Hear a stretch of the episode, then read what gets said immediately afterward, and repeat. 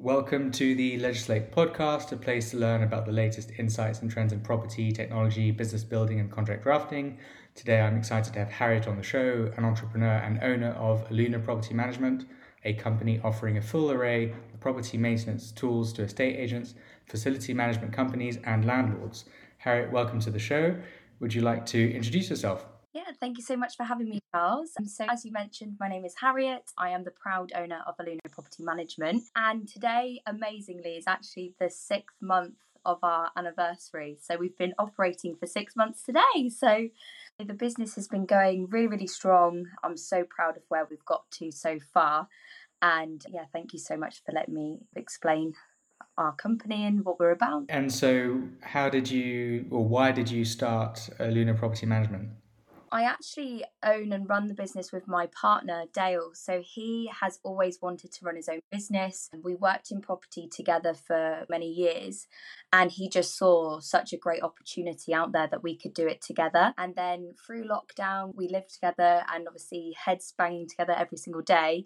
We started to think, could we really do this? And then one day, six months ago, we decided, let's just give it a go. And it's been the best thing we've ever done in our careers. And in fact, we wish we'd done it sooner. It's always the fear of the unknown, but we're so pleased and so thankful for how successful we've been. Great. And what exactly does Aluna Property Management do? So we are a subcontractor model. So we basically sub out all of our work so anything to do with maintenance inside and outside of the property. We are national based, so we cover the whole of the UK. And if you are an estate agency or a private landlord or a facility management company, you would use us directly for allocating works that your tenants or whoever is living in the property um, may have an issue of some sort we will get a phone call or an email and we will delegate jobs to our preferred um, engineers.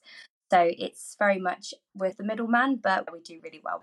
Great. And so, how did you reach national coverage so quickly? By being uh, very out there on LinkedIn, I would suggest. I'm very out there for new business. I'm not afraid to tout for new companies. So I have networked with loads of clients, loads of engineers, and basically just my inbox is always open for new people that want to work with Aluna. So, with that being said, there's no limit as to where these people are coming from. And I think because we've been so successful in London, we then branched off to southwest and up north and now because our name is getting out there and it's even better and we're growing so quickly people are even coming to me now wanting to work with us so pretty amazing. Well done. And so would you say the pandemic has helped you or fueled that growth?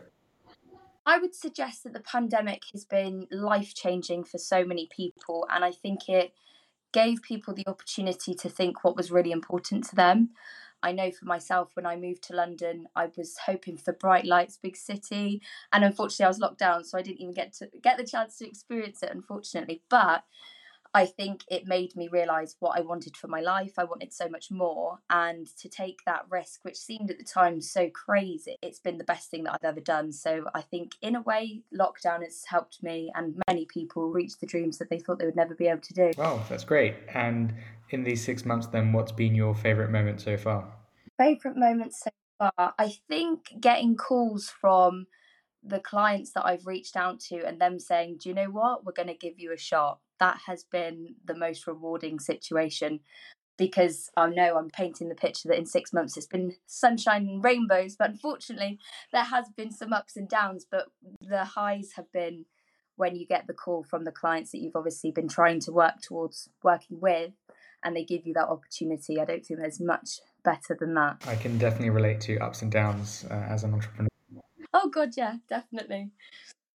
So, what would you wish you'd known before starting a Aluna Property? I think if I had known maybe how people portray themselves, I take everything on face value, and I think that people um, are telling me exactly how it is. But unfortunately, I think some people in the business world can you know say that they walk the walk but unfortunately can't talk the talk. So we've had to experience many different things and situations with people and how they genuinely are. I think in business you've got to be a bit more cutthroat whereas i'm far too much of a loving caring person. I've got to be a bit more tough.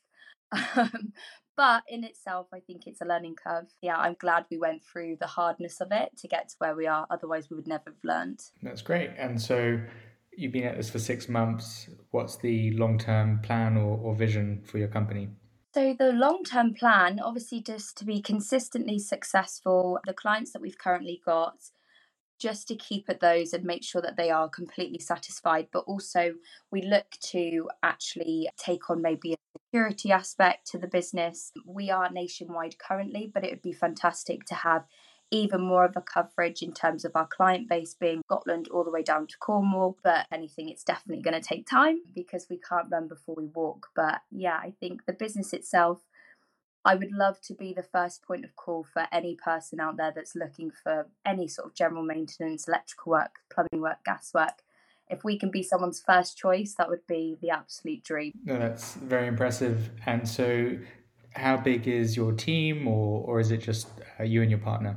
Is tiny. So the team is myself and Dale. We currently are t- directors and owners, and that's about as far as it goes. But we are actually recruiting. We've got a member of staff coming over in January, so January the 2nd. She's actually been in schooling for 10 years, technically teacher, but she wanted a completely different path. And a challenge and I said, well, it's definitely what this job is going to entail. So we are expanding obviously for the next year and then we look to grow even bigger because unfortunately I can't do everything and neither can Dale. So we need to have a bit of support and help. Of course. And what do you think are the, the key challenges of managing such a large coverage, just the two of you? Oh, God. I think we've got a brilliant CRM system that we use, but sometimes things do just get missed. Uh, I think if you've got that influx like we do, we've got like 20 jobs a day that are being conducted and coming in as reactive maintenance. We have to make sure we're delegating to the right people, their diaries are all under control, and that we know what our diaries are doing. Because, for instance, if I'm going to London and having site meetings, but work is still coming in, myself and Dale have to manage what's coming in, what's being done. So it has been a massive juggling act, but unfortunately, that's just the way it's had to be. But moving forward, having that extra bit of support will help the chaos. But don't get me wrong, it will be chaotic, probably forever, but that's property maintenance. Yes, and, and I guess reactive maintenance is always chaotic as well. Yeah, absolutely. We're dealing with tenants, landlords, estate agents, and making sure that everyone's expectations are met, that the job's being done efficiently and correctly and also in a timely fashion and also being a good price. So you've got to juggle all of these things, ticking all these boxes, making sure that it works. But somehow we've managed to get there. So yeah. Well done. And and so what is the number one repair that you take care of? The number one thing. To be honest, I think as a business, because we can cater for everything, we are busy with absolutely all aspects of maintenance. I would say your cores are electrical works, commercial gas works, general maintenance, garden clearances. We do um, hoarder cleans. So we are quite sought after for the broad spectrum of maintenance, really. And I think that's why we've done so well, is because we are very versatile. It's not that we're just good at one thing the guys that we've got working for us are superb and really talented engineers, and we are very lucky to have them because without them, we wouldn't have our business. So I always like to say thank you to them, especially when they do a good job. It's always good. Obviously, you're quite spread out and in terms of what you do and, and who you work with. What are the key contracts that you interact with the most? So, key contracts, so a lot of planned maintenance. So, with that, in terms of a contract basis, we would have a client that would propose they needed us to do within this planned maintenance, whether that's a load of gas safeties for a certain block, or if it's emergency lighting testing for, for again a block or maybe a commercial site. They would propose the contract that they obviously have drawn up for the site, what their requirements are, and we would have to facilitate them from that. So, from a contract aspect, we would have to make sure that everything we'd obviously signed within that contract was met each and every time. So, obviously, our responsibility of being the business owners and the engineers we're delegating for that work, they would have to be fully competent and know exactly what they were being asked to do.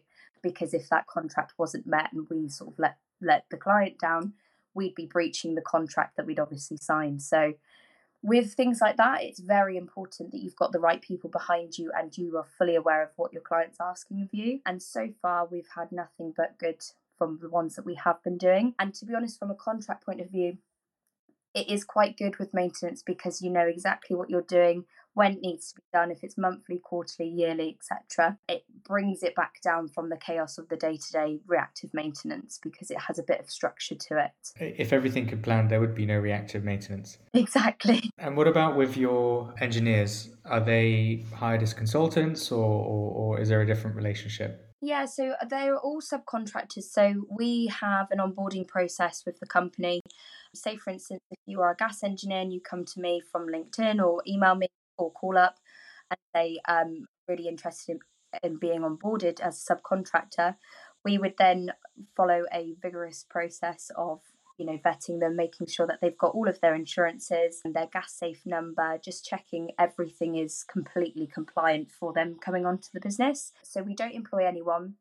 They are literally just subcontractors. But with that being said it actually creates a really good relationship because you have a strong bond with these people, you're speaking to them every single day, and they're really appreciative to get the work because at the end of the day, they've got their own business, they need to facilitate work for their, their guys work for them. So it creates quite a good balance, really. Yeah, and it seems to work. In your contract negotiations, then, so I, I imagine then that they're mainly with people contracting for planned maintenance, or do you have contracts with landlords? No, we don't actually deal with technically the landlords directly. It's mainly the estate agencies that would have that management contact and contract with their landlords. But with that being said, that contract, say, with the estate agency and the landlord, when the estate agency asks us to facilitate the works, we will then have to fit into what they've said to their landlord. For instance, if it a 24 hour turnaround with jobs, or if there has to be a certain price range within the works, so the contracts are done before we come on board, but then we would have our SLA agreement with our client that again we'd have to facilitate, which would incorporate to what their agreement is with their landlord. Of course, it sounds quite legally convoluted. Definitely. You don't want to get that wrong. So that's all been very interesting, and I am conscious that we've taken a lot of your time. So I'm going to ask the closing question that we ask all our guests. If you're being sent a contract to sign today, what would impress you? I think the thing that impresses anyone with anything that's legal is if it's timely, if it's quick, if it's matter of fact, if things are being explained and it is very straightforward. I think the one thing that people struggle with anything that's contract based is very long winded and it's repetitive. I think if you can have it clear, concise, and then matter of fact i think people would prefer a contract like that. That's a great answer and something that at legislate we, we definitely try to do on the one hand by removing the legalese but on the second hand going the extra mile to make it understandable for people who are not solicitors. Thank you very much harriet for being on the legislate podcast. Best of luck growing Aluna and i'm sure you'll achieve many more great things over the next six months and years. Thank you so much charles. Thank you. Bye bye